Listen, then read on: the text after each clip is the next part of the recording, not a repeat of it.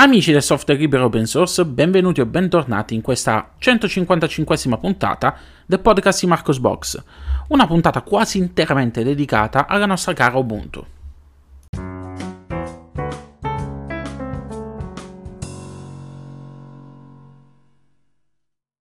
E rieccoci qui in questa nuova puntata del podcast di Marcos Box a commentare come sempre assieme a voi le principali notizie del mondo del software libero open source come ho detto ad inizio puntata, sarà una puntata quasi esclusivamente dedicata a Ubuntu 23.10, la nuova versione semestrale della più famosa distribuzione Linux, più apprezzata, più odiata e in questo caso anche più vittima eh, di, eh, di, di malintenzionati, perché c'è stato un increscioso episodio ehm, che ha coinvolto Ubuntu, lo sviluppo di Ubuntu 23.10, che ha anche mostrato come eh, non sempre avere tanti occhi puntati sul, sul, sul, codice, sullo sviluppo di un prodotto open source possa significare, possa corrispondere a una eh, maggiore attenzione a rilevare eventuali problematiche.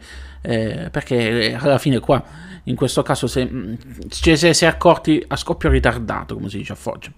Ma iniziamo con questa puntata.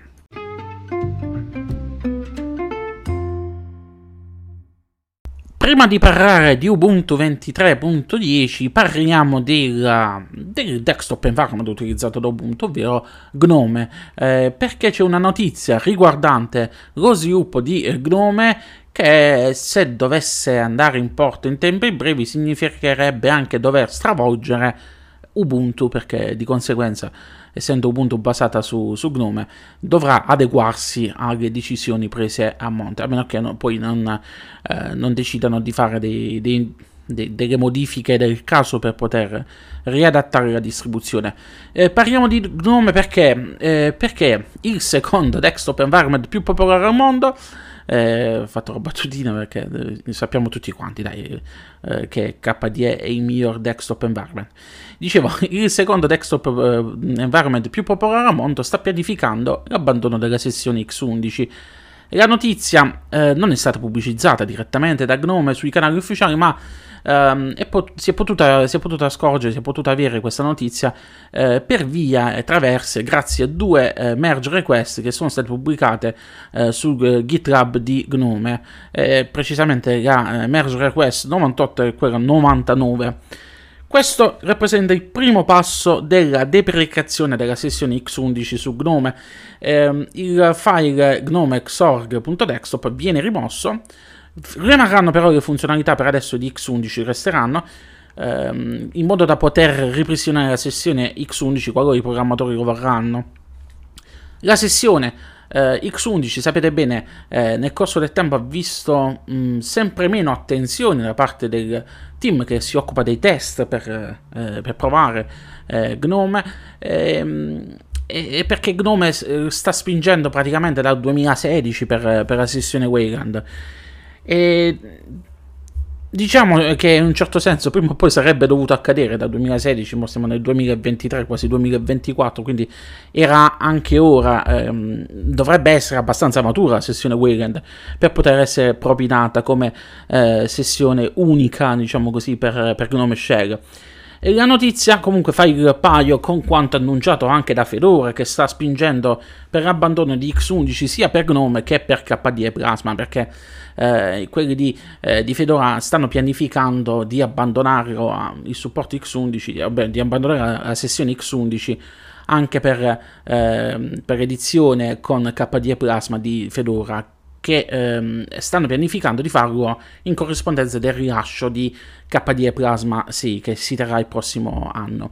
Voi che cosa ne pensate? Avete provato la sessione eh, Wayland? Non avete problemi? Eh, sapete bene i problemi principali quali sono? Sono con determinati applicativi, eh, come viene da pensare ad esempio Blender, ehm, e ci sono anche altri problemi per quanto riguarda le prestazioni per, in altri ambiti specifici, con altri software specifici. E se avete una scheda video Nvidia sapete bene che le cose non sono poi eh, così tanto buone, almeno, o almeno non erano buone fino, fino, a poco tempo fa, le cose stanno comunque migliorando anche eh, sotto questo punto di vista. Eh, che cosa ne pensate? Era ora secondo voi? Eh, siete ansiosi di avere un mondo senza X11? fatelo sapere lasciando un commento sulle pagine del blog.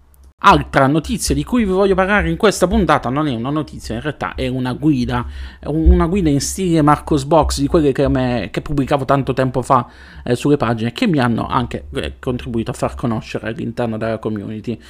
E ehm, che cosa è successo? È successo che da qualche giorno io sto utilizzando in pianta stabile Firefox, o meglio mi sono autoimposto di utilizzare come unico browser eh, sia in ambiente Windows che in ambiente Linux ovviamente, che eh, lato mobile, che è quella cosa un po' più, eh, più difficile da, da, fare, perché lato mobile eh, mi manca, mi manca la traduzione delle pagine, perché eh, spesso e volentieri mi trovo a visitare siti che non sono soltanto in lingua inglese, quindi inglese romastico, però ci sono altre lingue che non riconosco e quindi eh, è un po' eh, è scocciante dover poi copiare il testo per andare a tradurre in italiano eh, sul lato mobile.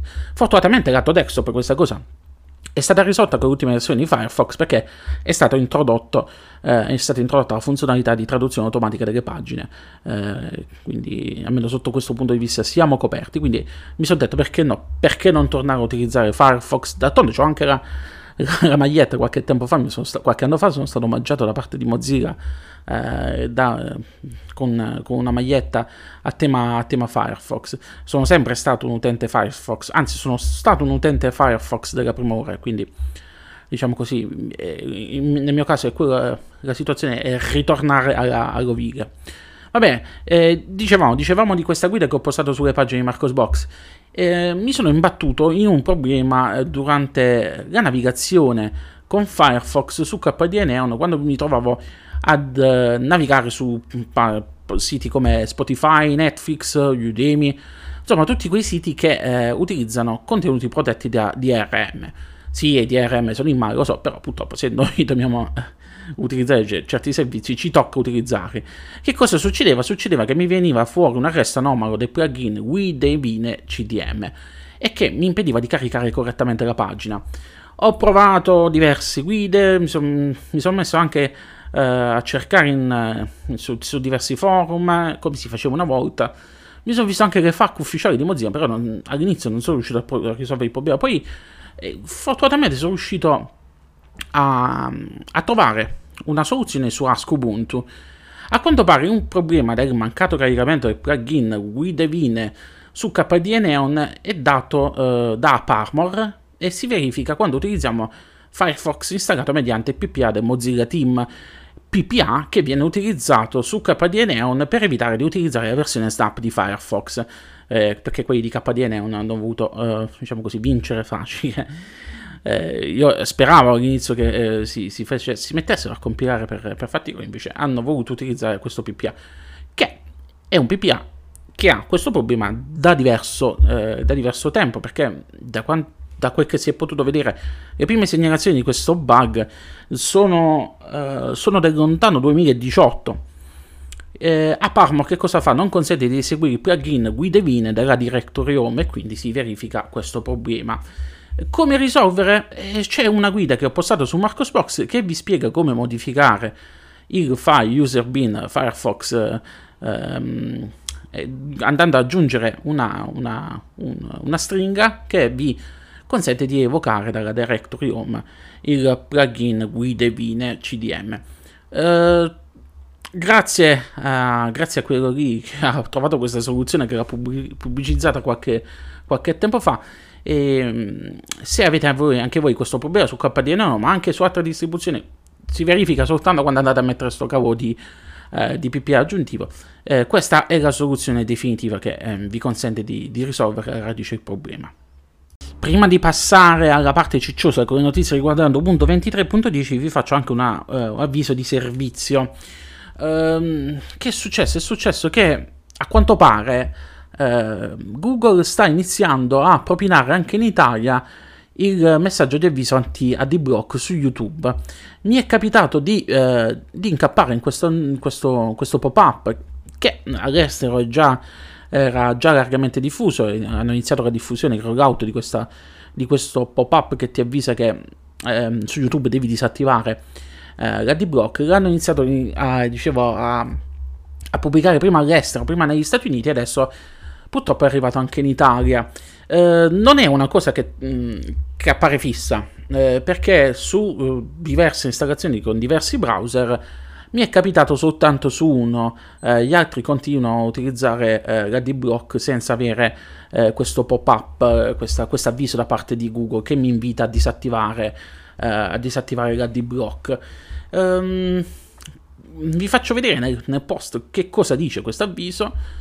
Eh, Google la butta tutto su, um, sul fatto che YouTube consente a miliardi di persone nel mondo di, uh, di usufruire di un servizio, ma anche ai creator di, di, di guadagnare. Eh, che cosa fa Google dopo aver mostrato questo pop-up che ci blocca il caricamento della pagina di YouTube? Eh, ci propone due soluzioni: o provare eh, YouTube Premium e continuare così a supportare grazie al nostro abbonamento le entrate eh, a supportare i creator che noi apprezziamo e che guardiamo eh, su YouTube, oppure ci consente di eh, disattivare gli annunci, ci avvisa, dice puoi disattivare gli annunci? Se non vuoi, eh, se non vuoi provare YouTube Premium. E eh, cliccando sul bannerino ci viene fuori una serie di istruzioni che ci spiega come disattivare l'AD-Block eh, su, sulla pagina di YouTube e ce le mostra per i principali AD-Block, quindi AD-Block, AD-Block Plus e U-Block Origini. Ci fa proprio le istruzioni quelle eh, per persone non, non, non, non imparate di informatica, passatemi questo termine. Voi che cosa ne pensate di questo, di questo avviso? Uh, nel senso, eh, vi è comparso, vi è già comparso a voi? Uh, quali soluzioni avete, avete, trovato per poter eh, evitare eh, di visualizzare la pubblicità sui vostri computer?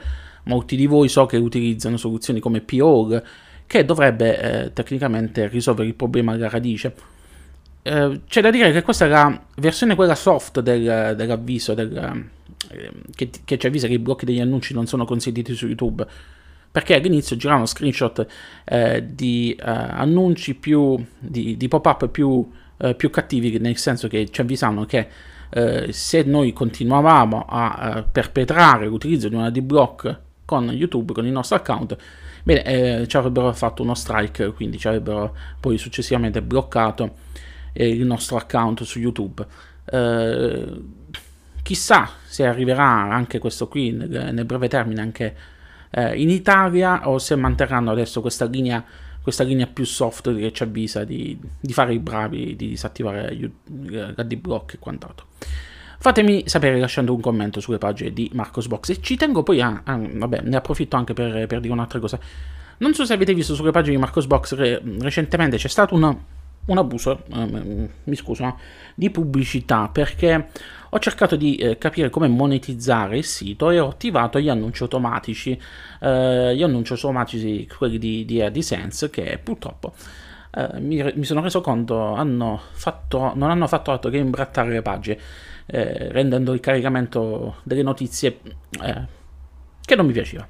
E per questo motivo ho deciso di rimuovere, adesso ho lasciato soltanto un bannerino, quello eh, diciamo così, a scorrimento dall'alto o da basso a seconda del, se lo vedete da, da mobile oppure da desktop, ehm, che, vi avvisa, che, che, vi mostra una piccola pubblicità. Non va a inficiare nel, nel, contenuto della pagina, ma soltanto è un annuncio ancorato in alto, in alto oppure in basso.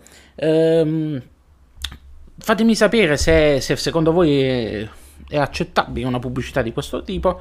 Io comunque farò degli esperimenti per vedere se questo rende o altrimenti poi vedrò di agire di conseguenza rimuovendo anche questo bannerino, anche se no, non vorrei toglierlo perché il tema che utilizzo attualmente per Blogger è buggato e non riesco a far attivare la, eh, l'annuncio, quello dei, dei cookie e quant'altro. L'unico modo che ho trovato sensato per poter mostrare l'annuncio sui cookie e quant'altro è quello di eh, utilizzare la versione inclusa in AdSense, quindi il bannerino di AdSense in un certo senso mi serve anche per farvi avvisare dei, dei cookie e rispettare la normativa, eh, quella del GDPR. Vabbè, comunque, poi ne parleremo più avanti. E passiamo adesso allo spezzone, quello gigantesco che vi avevo annunciato all'inizio video su riguardante insomma il rilascio di Ubuntu 23.10, nome in codice Mantic Minotaur, che ha avuto, eh, ha avuto un, piccolo, un piccolo problema, diciamo, che poi piccolo non è. Eh, innanzitutto parliamo di questa distribuzione, parliamo di questa nuova versione di Ubuntu. Bene, questa nuova versione di Ubuntu nella sua edizione principale viene rilasciata con Gnome 45, che come avete avuto modo di vedere nelle, negli articoli pubblicati negli scorsi mesi in concomitanza con il rilascio di Gnome 45, questa nuova versione di Gnome migliora le prestazioni del sistema rendendo anche l'esperienza utente complessiva più fluida ed efficiente.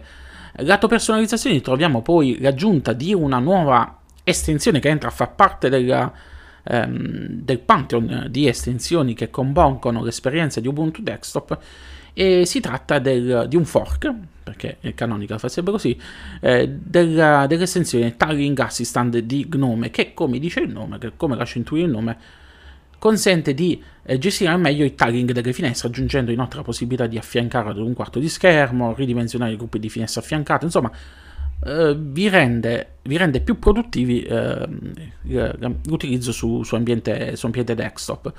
Eh, ed è una cosa che va a superare una delle gravi mancanze che, eh, che ha Gnome Shell. E ben venga questo tipo di, di estensione, sono contento che l'abbiano finalmente deciso di introdurre all'interno del Pantheon delle estensioni che compongono l'Ubuntu Desktop. Lato software poi vediamo l'introduzione del nuovo App Center scritto in Flutter, di cui vi avevo mostrato anche una video in anteprima qualche tempo fa. Ovviamente poi ad alimentare tutto alla base del sistema troviamo una versione più recente del kernel, troviamo precisamente il kernel Linux 6.5 con qualche patch di Ubuntu e Mesa 23.2.1. Questa nuova versione del kernel, oltre ad aggiungere il supporto per l'hardware più recente, migliora anche le prestazioni e l'efficienza energetica eh, sui processori AMD Ryzen Zen 2 versioni successive, migliora poi eh, anche le prestazioni per quando si utilizzano partizioni in XT4 e abilita il supporto AMD FreeSync per impostazione predefinita. Infine troviamo poi altre due eh, novità che riguardano il programma di installazione, eh, il nuovo programma di installazione scritto in Flutter sono due opzioni sperimentali che possiamo attivare, una che serve per formattare il disco nel file system ZFS ed un'altra molto sperimentale che serve per crittografare il disco con supporto TPM. Per farvi vedere quali sono le novità di questa nuova versione di, di, di Ubuntu ho realizzato anche una non recensione di Ubuntu 23.10. Eh, andatela a vedere, andatela a recuperare, è un po' lunghetta, dura 30 minuti, però ci sono eh, vi faccio vedere quali sono, graficamente vi faccio vedere quali sono tutte queste novità.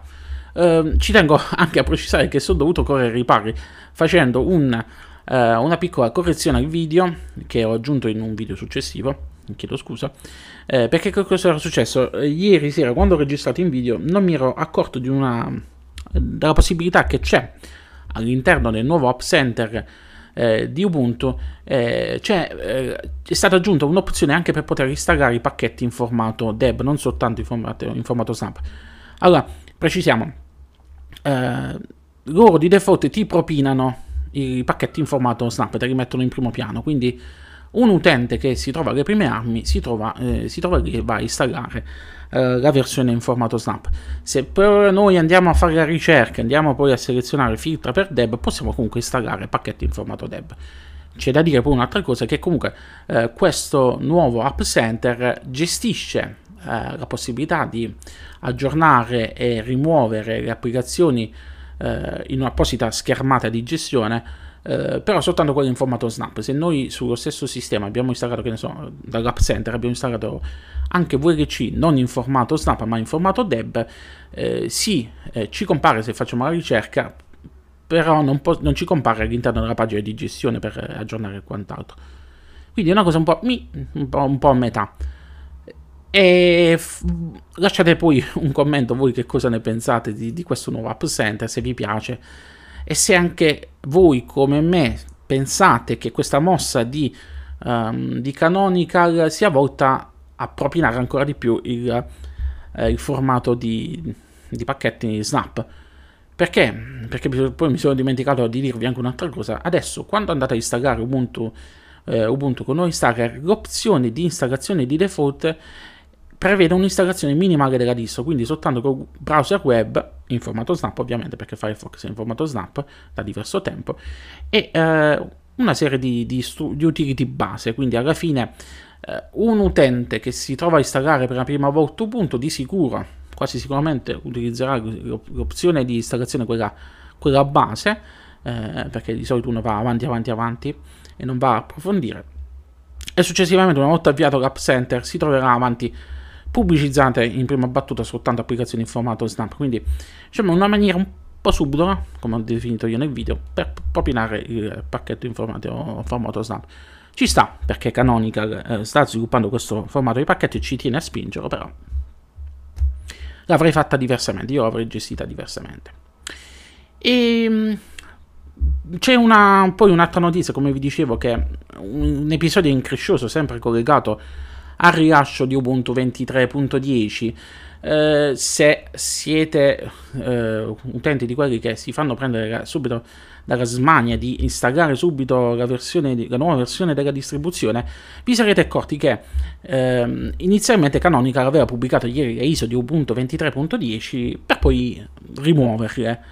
Eh, sono state poi riaggiunte nel corso della giornata, della giornata del 13 perché hanno dovuto rimuovere le ISO di Ubuntu 23.10 in prima battuta? Perché si sono accorti che eh, all'interno della, delle schermate dell'interfaccia utente del programma di installazione di Ubuntu 23.10 una delle pagine conteneva eh, delle traduzioni con materiale offensivo ehm, non, non lascio, non, vi invito a vedere l'articolo che ho pubblicato sulle pagine di Marcos Box per vedere che cosa, che cosa conteneva eh, quel, eh, che cosa conteneva quella pagina. Eh, un episodio molto increscioso che ha costretto appunto a ritirare le ISO eh, da parte del team di, di Canonical, eh, di, di, di ritirare immediatamente e di ricreare le ISO sia per Ubuntu 23.10 che per Ubuntu Budgie 23.10. Gli altri frameworks ufficiali di Ubuntu 23.10 non erano afflitte da, da questa traduzione malevola, chiamiamola così, perché di fatto era è una traduzione del programma di installazione eh, contenente eh, brutte parole che è stata propinata, è stata caricata su GitHub da un individuo. E mi meraviglio però io, io quello che mi meraviglio è che mi viene da pensare perché questi episodi incresciuti che stanno continuando, cioè questi incidenti di percorso, ecco diciamo così, che stanno continuando a uh, capitare Ubuntu. Qualche settimana fa parlavamo del, del software Marevo distribuito tramite lo Snap Store.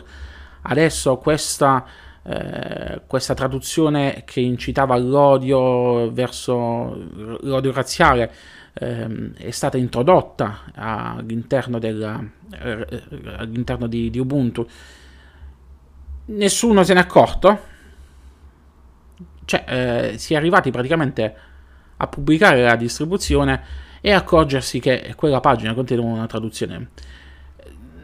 Canonical andrebbe un po', dovrebbe un po' cercare di migliorare un po' i sistemi di, eh, di, di verifica mh, delle ISO e dei contenuti, perché a questo punto qualsiasi contributore esterno può fare quello che vuole, può propinare localizzazioni sbagliate, può mettere messaggi oltraggiosi come quelli che sono stati pubblicati uh, su, su, quella pagina. E queste le modifica arrivano direttamente sulla ISO di, di Ubuntu e cioè, eh, mi pare non mi pare una cosa molto... Uh, cioè, canonica. Vattene una, una, Ho capito che eh, non è tuo più il core business quello Ubuntu, Ubuntu Desktop, non è tuo più il core business, però un po' più di attenzione. Eh, sì, la colpa è anche nostra di molti utenti che utilizzano Ubuntu, utilizzano Linux in generale, utilizzano software libero in generale e, e non controllano, non si fidano diciamo così ciecamente degli altri e non mettono attenzione in uh, eventuali problemi di sicurezza o quant'altro nei, nei pacchetti perché sì è, vero noi, noi utenti Linux spesso e volentieri siamo troppo fiduciosi negli altri però il mondo là fuori fa schifo la gente fa schifo. La gente c'è gente là fuori che non, non vede l'ora di, di, di di commettere determinati atti se diverte, eh, a, discapito, a, discapito, della maggioranza, anche a discapito di chi, di chi è in buona fede. Eh, non so, boh, fa riflettere questa cosa. Eh, non vi ripeto le parole che sono state dette, vi invito a leggere l'articolo su, su Marcos Box, ma sono veramente brutte cose che sono state pubblicate. Poi Canonical all'inizio l'ha definito come una, un, un, incidente così di percorso, però mm, boh, a mi sembra una cosa molto seria da affrontare. Fatemi sapere voi che cosa ne pensate.